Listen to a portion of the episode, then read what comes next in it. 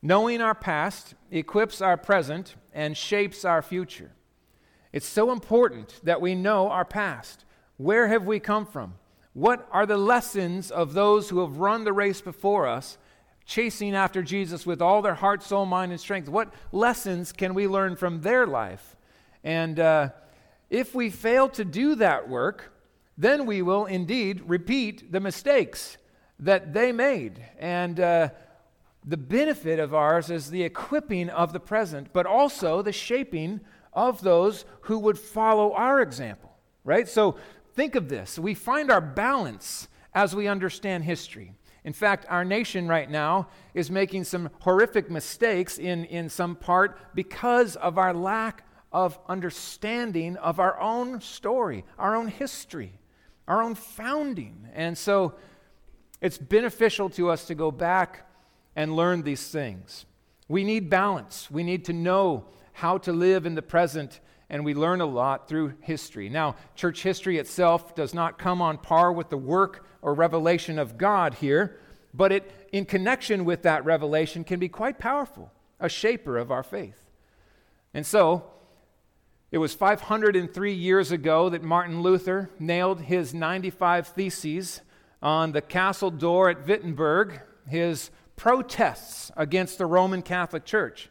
He nailed these series of, of, of uh, grievances and protests against the corruption of the Catholic Church, uh, against the, um, the massive and rampant corruption of selling of indulgences to gather in all kinds of money to build big churches off of lies and deceit, the fabrication of truths that are not even in the Bible, then taught as doctrine.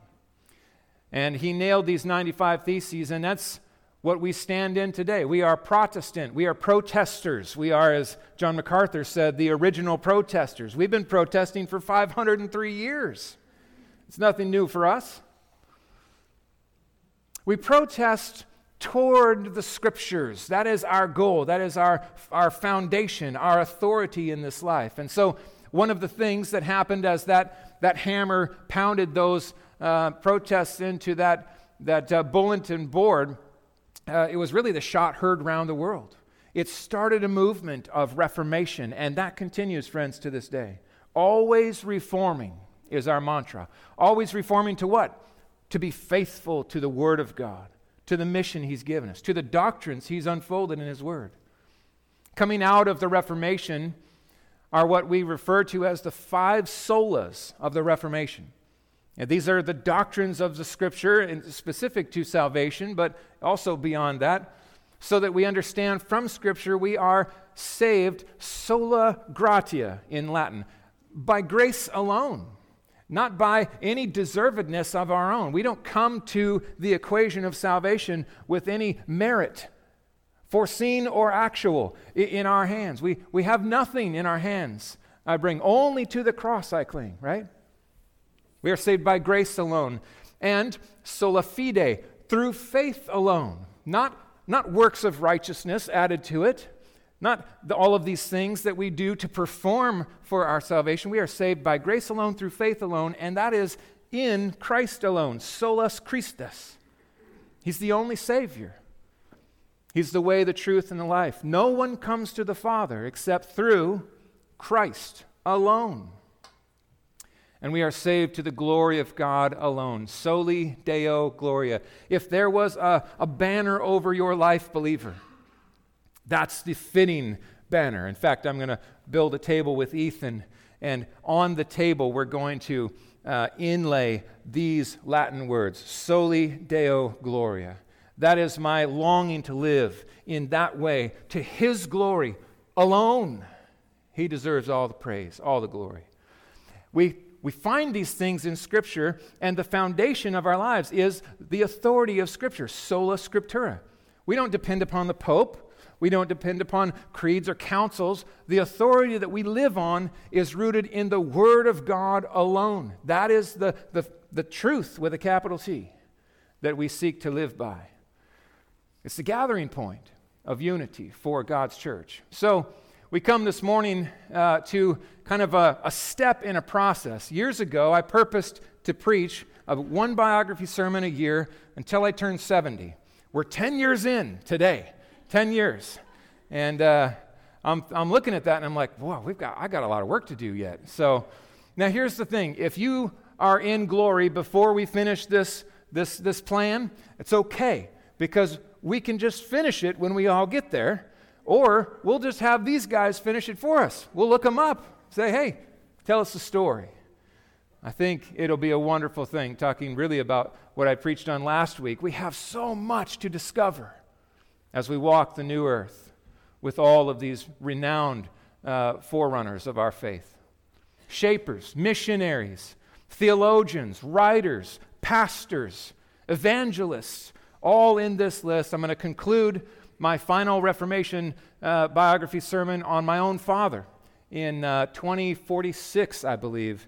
And he will be most likely with the Lord at that point. So, actually, today is the day that he is uh, stepping back from being the senior pastor at the church. My entire life, he's been a preaching pastor, and uh, today is a, a big day of transition for them. Grateful for God's grace in their lives. Let's get to know Jonathan Edwards. Who, who here has heard of Jonathan Edwards already? Okay, now this is great.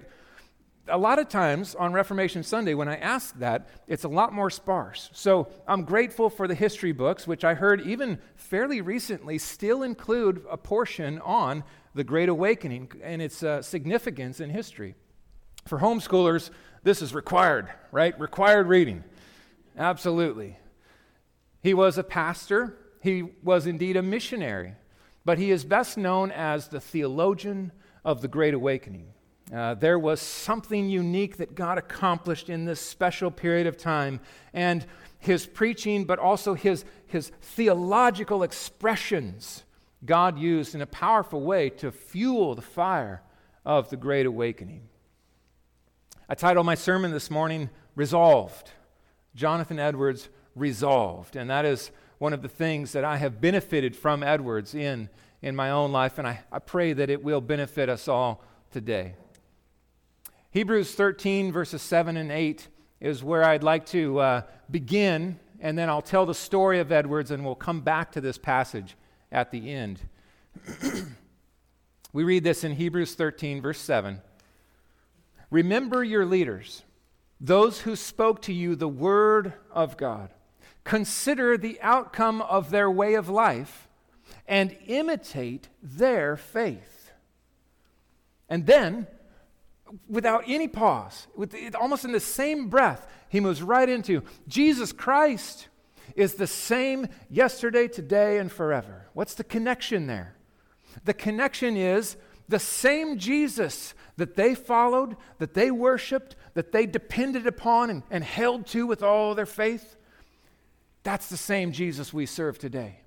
The same gospel, the same hope, the same strength that they drew from him, we can draw from him too. And so too, we can imitate their faith and in the race that they ran as we seek to run a faithful race of our own. So let's do that as we get to know Jonathan Edwards. Genius with a passion. He was truly a genius, a, a child prodigy um, from an early age.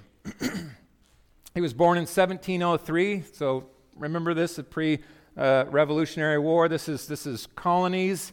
We're in uh, um, New England, uh, Windsor, Connecticut, born into a strong Christian family. His father was Reverend Timothy Edwards. His grandfather on his mother's side was Reverend Solomon Stoddard. Both men very faithful in the pulpit. In fact, uh, Solomon Stoddard would pastor at the same church for 60 years, and his father would pastor at the same church for, I think, 52 years. So, marathon running pastors, the, the kinds of guys that I would long to, to have that kind of legacy with here at this church. Long term, uh, marathon like shepherding work in a local congregation. It benefited him greatly as he grew. Uh, his mother, as well, was tremendously helpful in, in raising him up in the Word. Um, he was the only boy among 10 sisters. Okay, you guys think of that, you, you young guys. Ten sisters. He was number five in the family, uh, birthwise.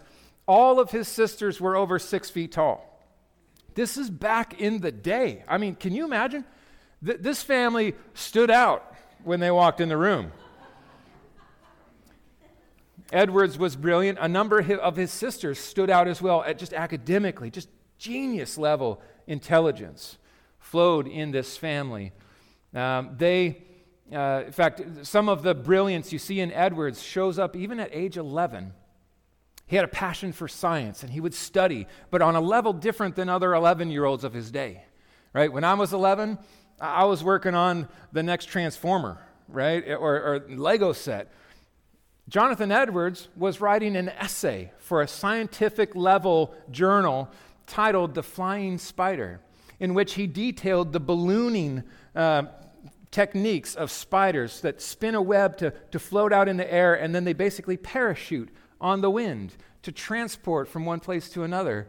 And it was so regarded, his academic work, his writing was so perfected that it was held in esteem with the scientific journals of his day.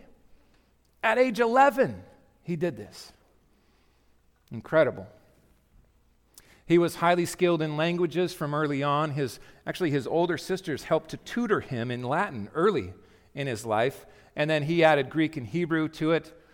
He entered Yale just before turning 13. Okay, I said Yale at age 12.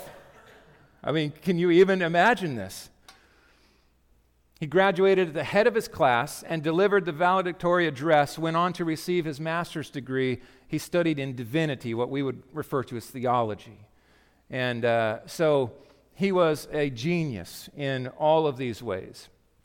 Now, young man resolved, young man resolved something very significant happened to him as he studied. He was around 17 years old. It was uh, the year 1720. Edwards was powerfully saved. Head and heart came together in his love for Christ. So just think about this. He grew up in a Christian home. He had heard the gospel a thousand, ten thousand times. Just imagine how much he knew with his mind. He had studied theology he had this incredible genius level academic understanding. But until the age of 17, he was spiritually lifeless, spiritually void.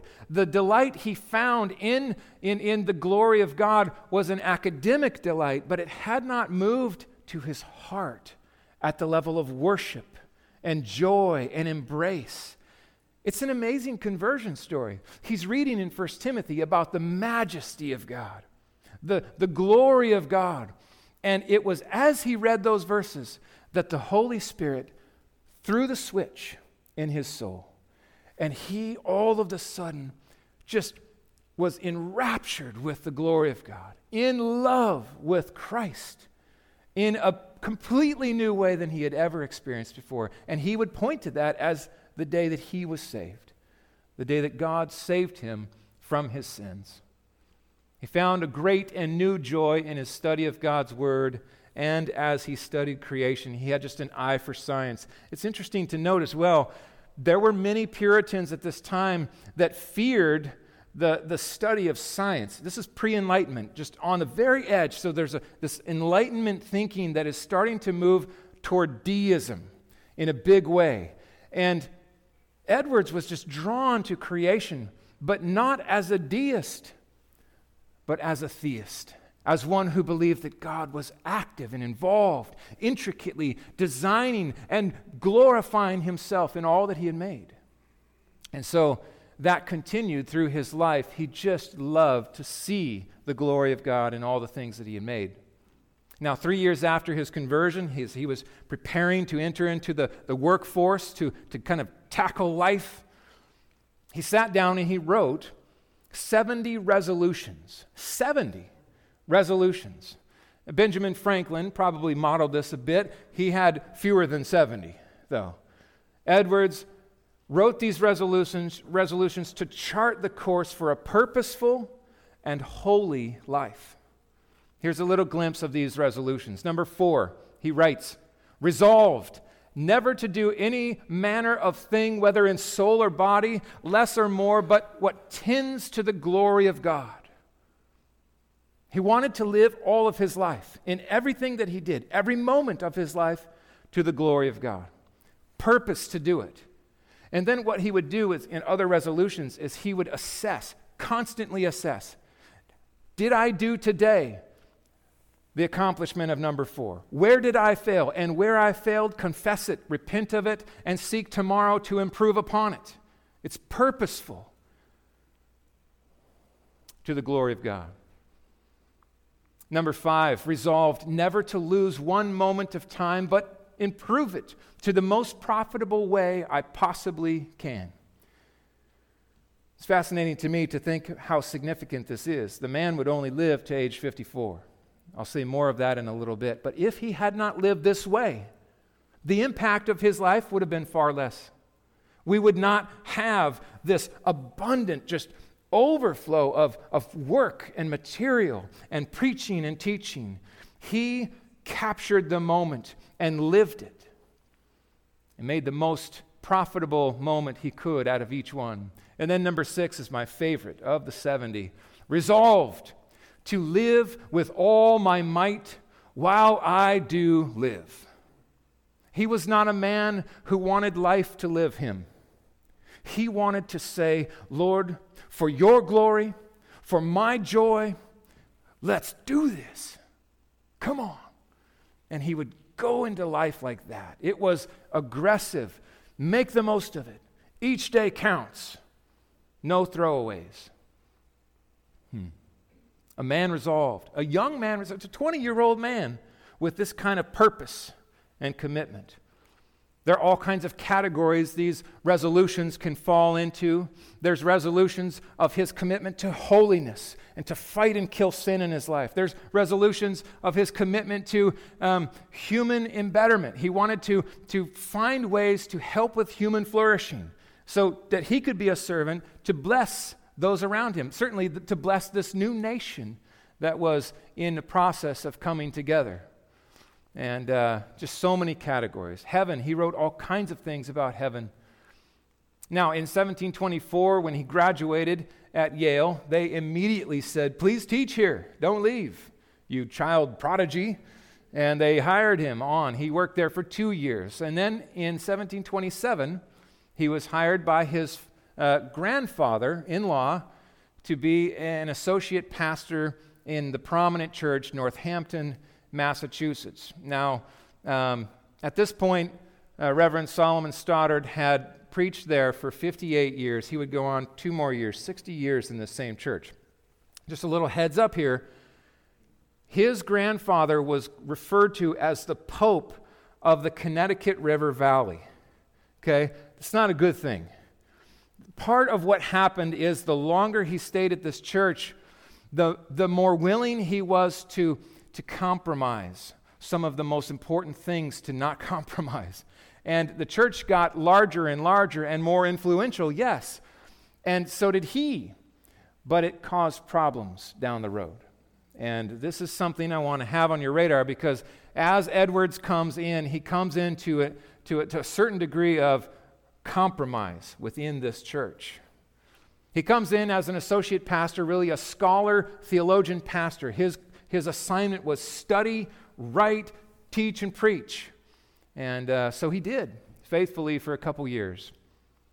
Now, before we go any farther, I want to also mention his uncommon union to his wife Sarah. God blessed Jonathan Edwards greatly in giving him an incredible woman of God. Her name uh, was Sarah Pierpont. He married her in 1727.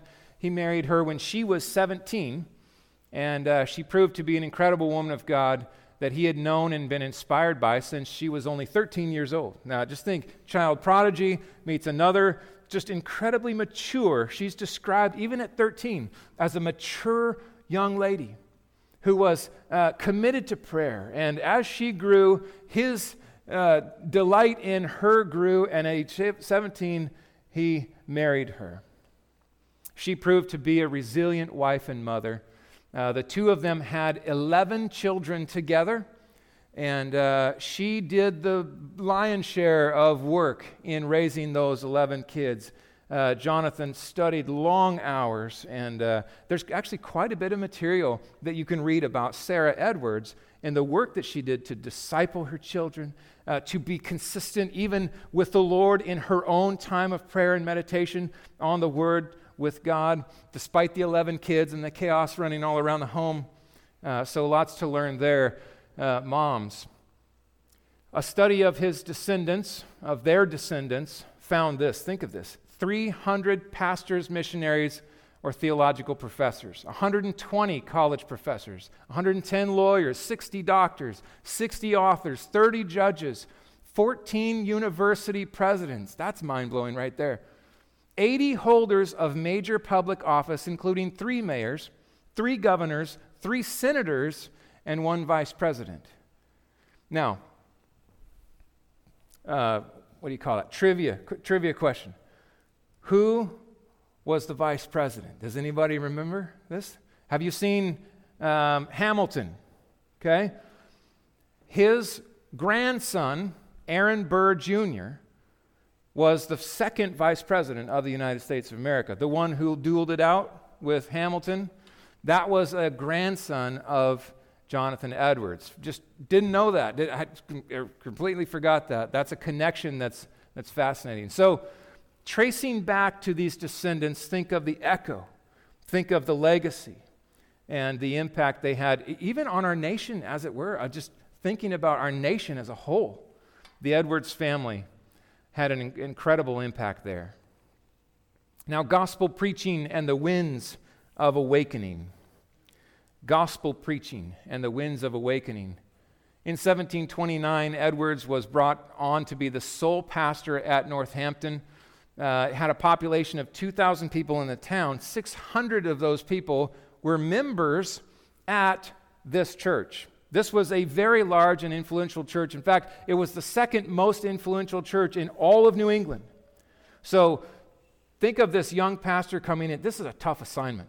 It's a tough assignment. And by the way, he's following the Pope, the Pope of the Connecticut River Valley, who, when he spoke, people listened, right? He, his way was the way. And here comes Edwards. It's a tough assignment. And he worked hard at this. One of the things that he was renowned for in this was what some have referred to as God entranced preaching, heart and mind. God entranced preaching to the heart and mind. When he preached his sermons, he sought to captivate the people with the glory of God. He sought to center upon the gospel of Jesus Christ, calling them to repentance and faith. And he sought to root them deeply in the theology of the word. It's an interesting thing to listen to him, his sermons. We have all kinds of recorded sermons, uh, not recorded, but written, uh, documented sermons of his, as well as his books and uh, he was a, a, an amazing preacher. In 1734 to 1735, God unleashed a powerful revival within his church uh, and community there. It started with the young people. So, young people, listen up, right? Sometimes God does amazing things, and he starts that work in your lives. It happened when one of the young people in the church died and they had a funeral service for that. And Edwards preached at that funeral.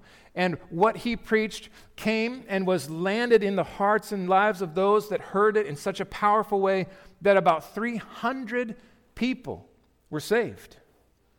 It's an incredible thing that God does. Now, God doesn't always work this way. You know, the, Jesus said, the wind blows where it will. So too it is with the Holy Spirit. You can't put a thermostat on the Holy Spirit and do six things and then push the button and expect that to happen. Uh, it is a unique and beautiful expression of God, and He so purposed to accomplish a massive revival in this little town as He preached. 1740, uh, he found that that was just the beginning because the Great Awakening began to spread through the colonies. George Whitefield, who I did a biography sermon on a few years ago, he came from England and he preached at Edwards Church in a powerful message. And uh, he was probably the most renowned preacher of the, uh, the Great Awakening. But the theologian work, that was to Edwards. Edwards would, would travel preaching through the colonies. And lots of people were saved in this work. It's in this time that Edwards preached the most famous sermon ever preached in the United States of America. The title of the sermon is Sinners in the Hands of an Angry God. Now, when you think about that sermon, what baggage has collected over the years? That, that sermon was initially received with, in, with awe and wonder, but history has not been kind to this sermon. It has looked upon it as judgmental and harsh and fear mongering and hellfire and brimstone. It's looked upon Edwards as mean spirited almost. And, and we, we live in such a day that's so overly sensitive. Friends, this sermon was loving. It was a pleading with his people to repent, to be saved, to, to escape the fires of hell and enter into the glories of heaven through Jesus Christ. I listened again to this sermon. I've got it on uh, audio um, from Max McLean. He reads it. So even though Max McLean is British, I try to hear Edwards, the American, preaching this just epic sermon. It's a wonderful sermon. What's amazing about this sermon is when Edwards preached it to his own congregation, it had little effect. But then, this is the way the Lord chooses to work sometimes. He goes down and he preached in another town, the same sermon, and everything just breaks loose. It, it, was said at one point he couldn't even finish the sermon because there were people pleading, What shall we do to be saved? Right now, please tell us. How are we to escape the fires of hell? God used it in a powerful way.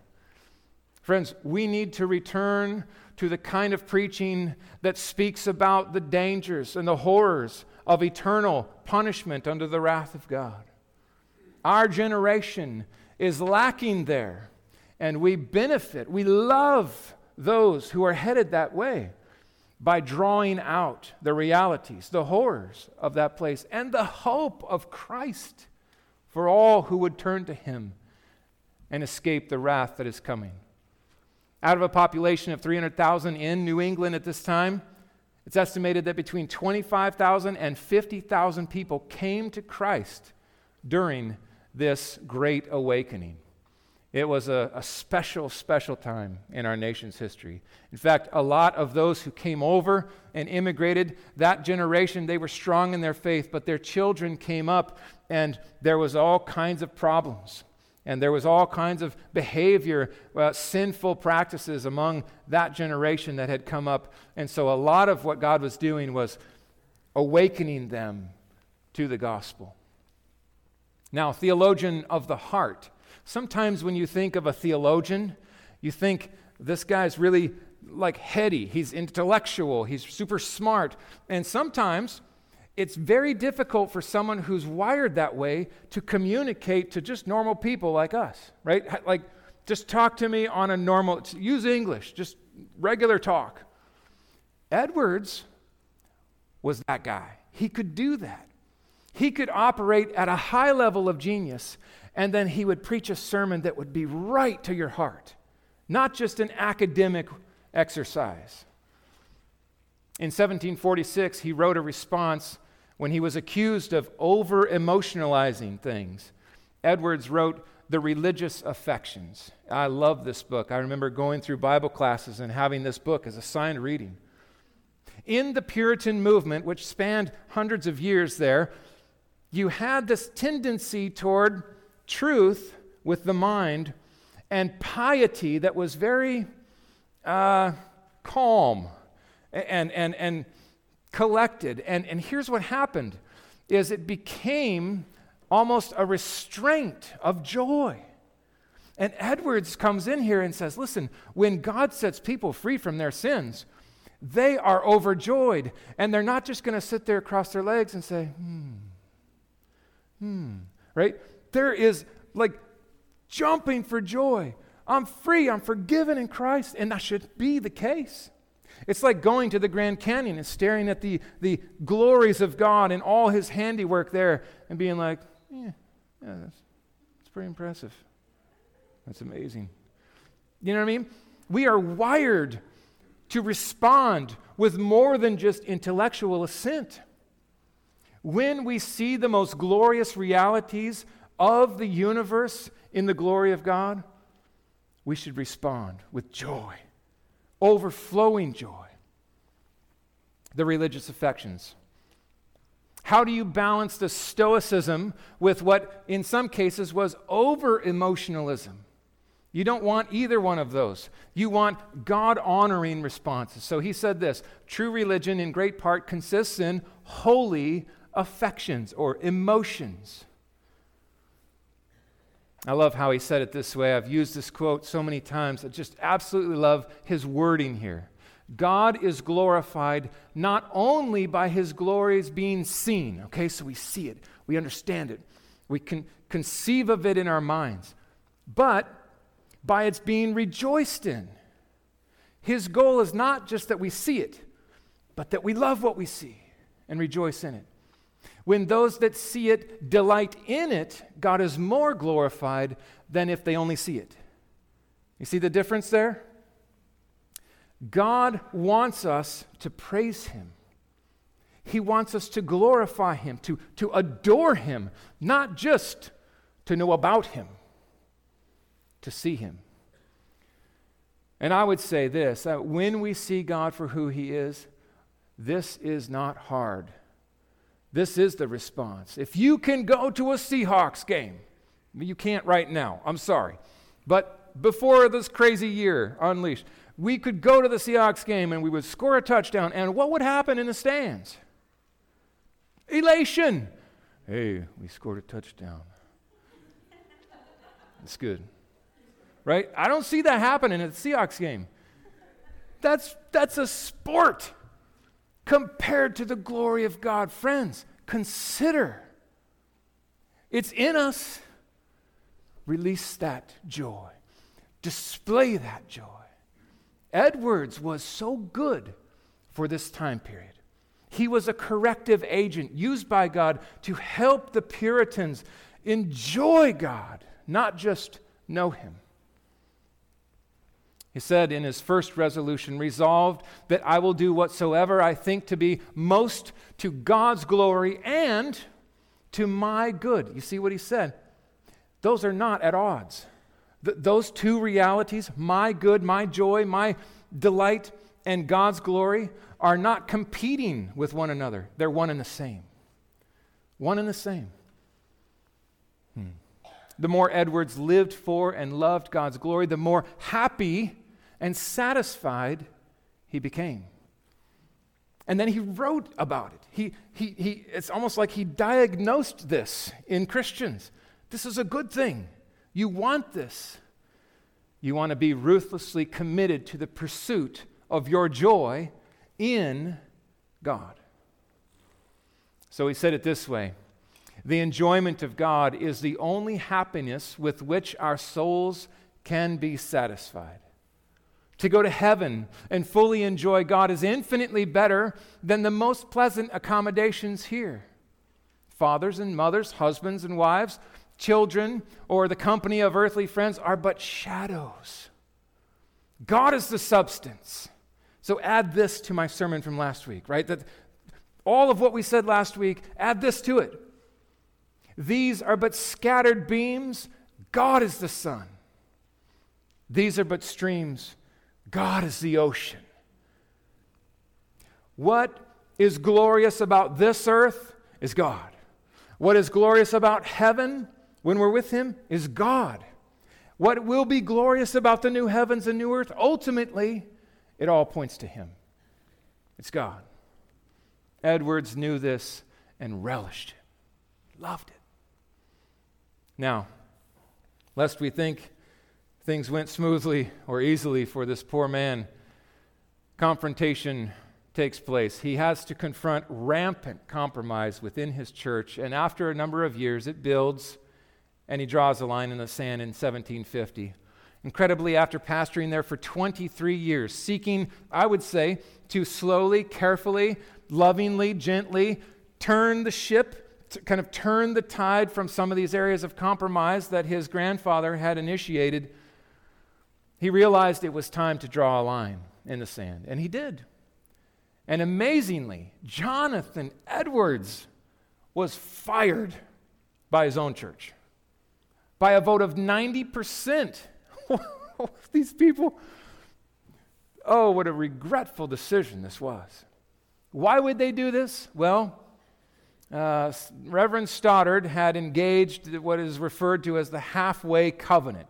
He had brought people into membership who were not believers. He had opened the table of the Lord, the Lord's Supper, to all people, not reserved it just for believers.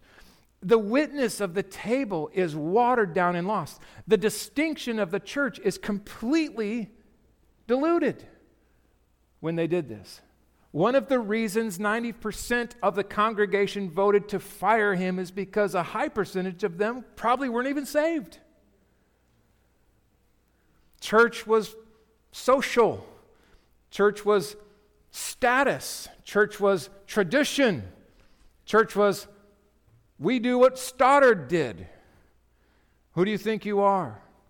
Telling us we can't take communion just because we don't bow to Christ as Savior and Lord.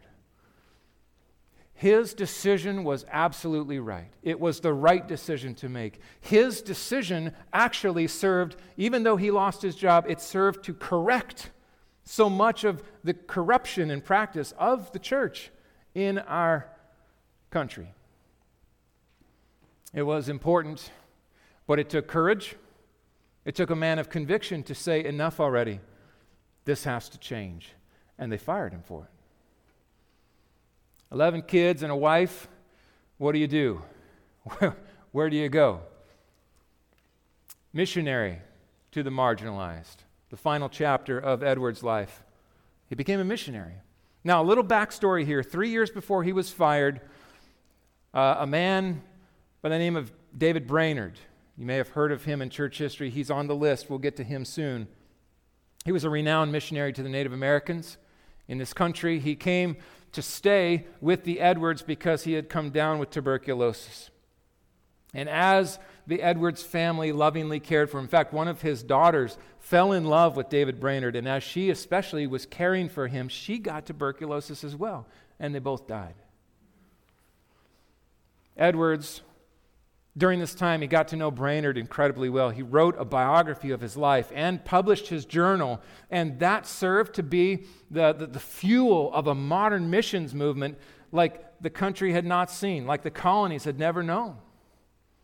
In fact, William Carey points back to that journal, that publishing of, of uh, David Brainerd's journal, as the, the fire that helped move him to the mission field. Hmm. So, 1751, after turning down multiple prestigious job offers from various places that were impressed with Owen or with, uh, with Edwards, he decided to become a missionary. He moved his family out to a frontier mission station at Stockbridge and began to bring the gospel to the Native American tribes there. Now, just think of, the timing of this. Th- this is like there is all kinds of conflict happening here. This is before the Revolutionary War. The, the, the, Native American tribes, in many cases, are not at peace. There, there's hostility happening, and it will only increase in the, in the generations to come. He goes to bring the gospel to them. He had the foresight to see a need for an unreached people group met. You could say the ministry was uh, fruitful, yet it was a, modest, mo- a modest ministry. It, it, wasn't flashy, it wasn't impressive. For, a, for the, the most renowned theologian of America to be on the frontier mission field to the Native Americans was surprising to many. In fact, many saw it as a waste. He was squandering the gifts he was given, but he didn't see it that way at all. In fact, during this time, God accomplished some of the most important works that Edwards would ever write.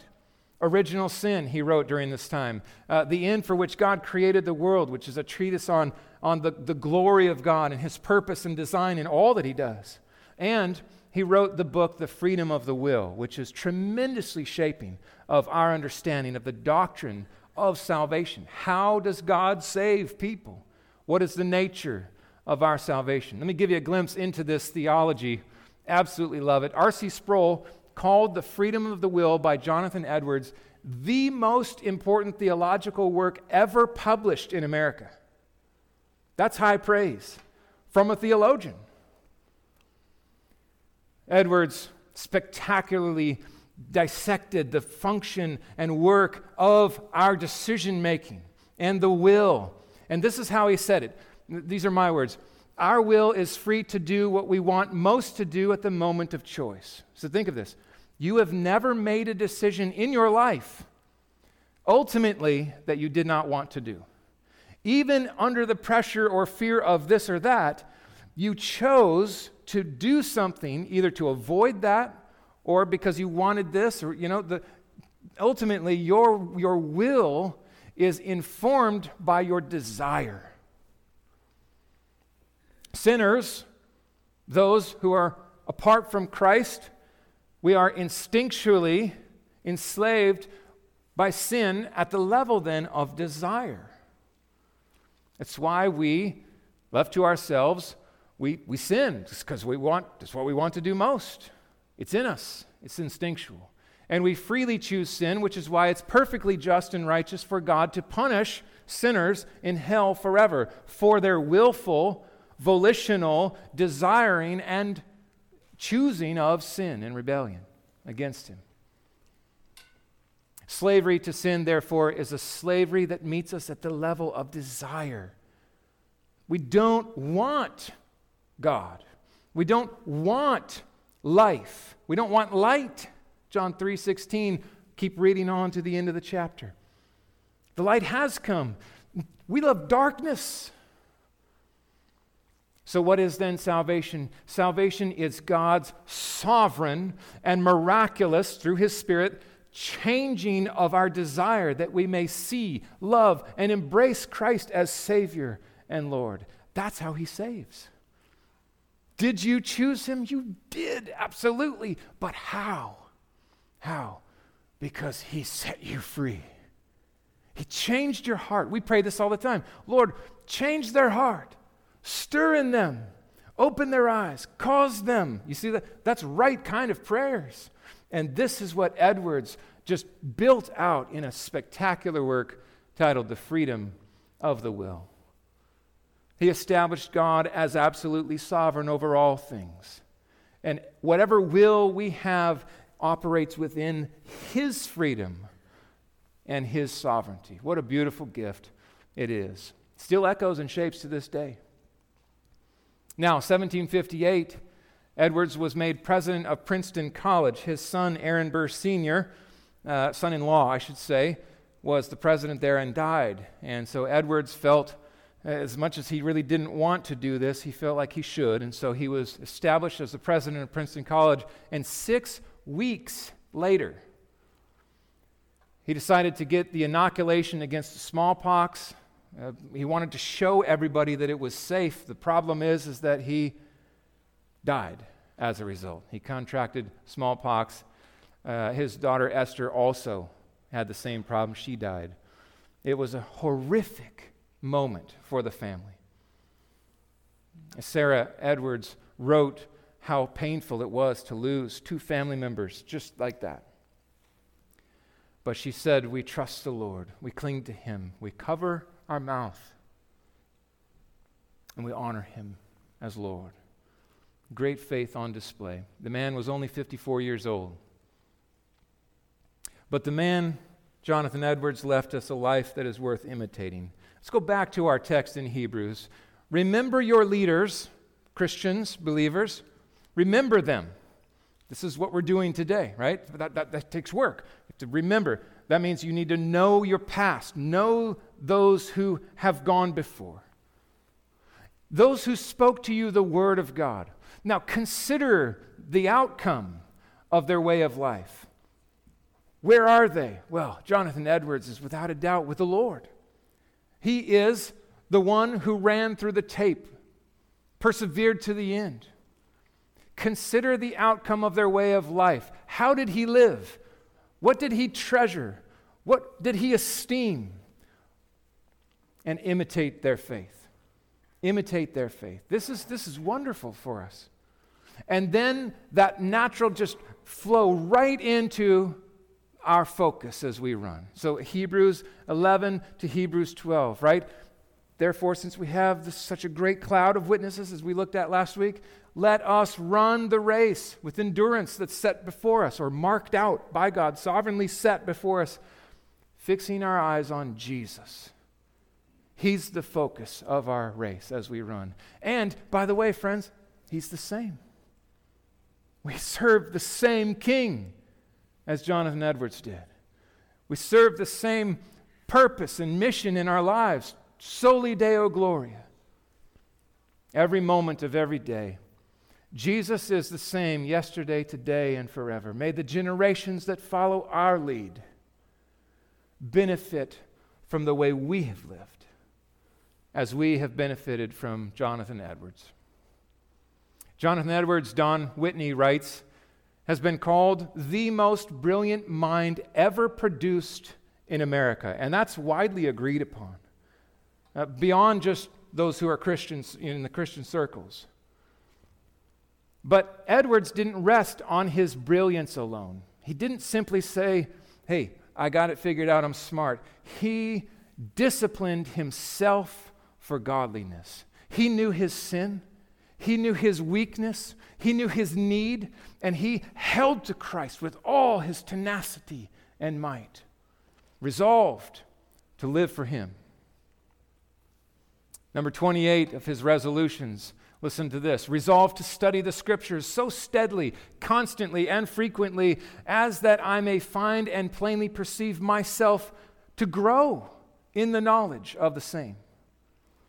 He wanted to be a man of the good book such that he could see and, and trace growth in his life, not just in his mind, not to know more, yes, to know more, but to love God more, to be more holy and pure and obedient and joy filled in this life.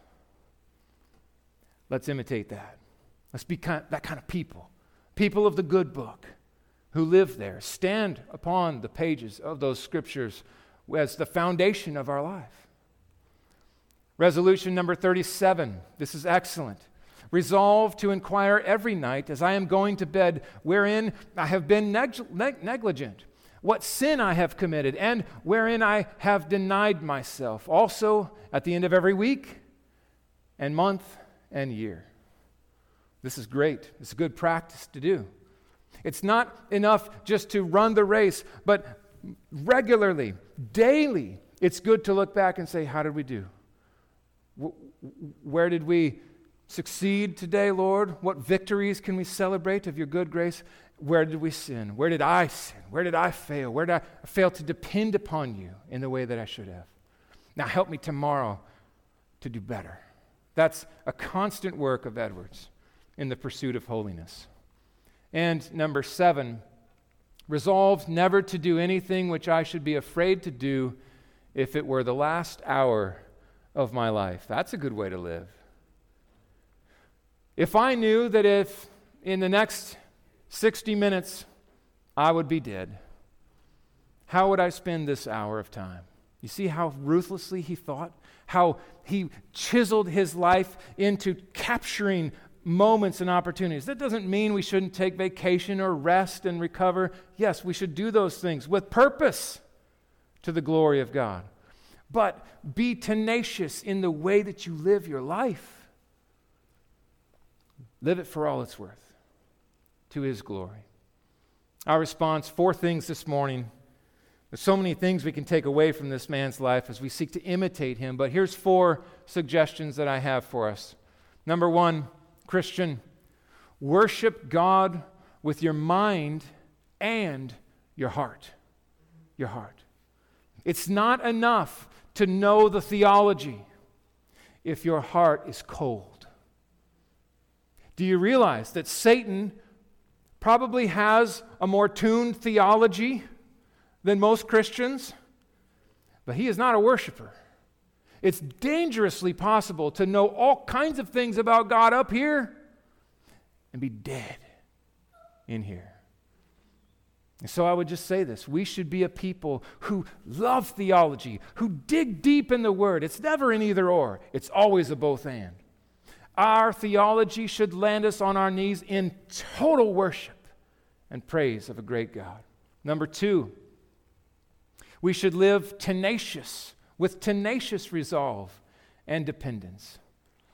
I love putting these things together, and I didn't have time to build out the level of dependence, the commitment to trust and prayer and dependence in Edward's life. He was keenly aware willpower alone was not enough. We have to trust, we have to depend, we, have to, we are weak, we have to lean on him. Yet, willpower is required. Tenacious, resolve. I will not compromise. I will not relent. I will persevere, Lord, in your strength. Help me. Help me run this race all the way through the tape. Number three, pursue happiness through holiness. Don't ever think that these two are at odds. Young people, especially, listen close. God's commitment to making you holy is his commitment to making you happy. That is the path of satisfaction and delight. Your obedience to him is the path of joy and pleasure. The Puritans are so looked down upon as just killjoys and rule people and legalists and stuffy. And I just think that assessment is over, uh, uh, it's just completely uh, unfitting to their lives. These people saw the path of holiness as the path of happiness. And that's how they live. And so should we. Number four, seek to leave a legacy of faith to the glory of God that is worth imitating for those who are to come. You know, there is value in thinking about the legacy you're going to leave. I think sometimes people who want to build this legacy thing, they do so from a source of pride.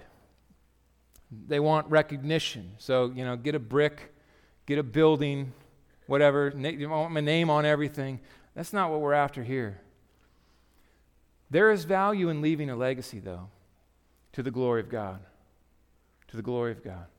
What will the people who follow our lead in generations to come say of our lives? The purpose with which we lived our days, the passion with which we worshiped God the discipline we had in the work of holiness, in obedience, in evangelism, in prayer, in discipleship, on down the line.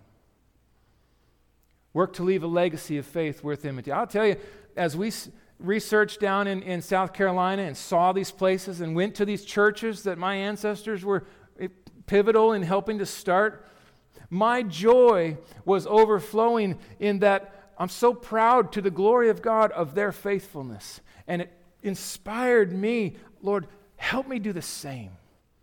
So that when I'm long gone, there would be some, maybe connected somewhere or another to my life, that would say, I want to live like that to the glory of God. May we be that kind of people. Let's pray.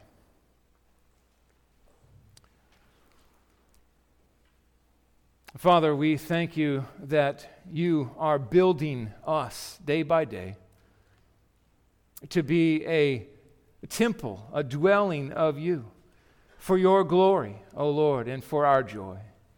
I give praise to you for Jonathan Edwards, for his life, for the story, Lord, that you wrote in his life. I thank you for saving him.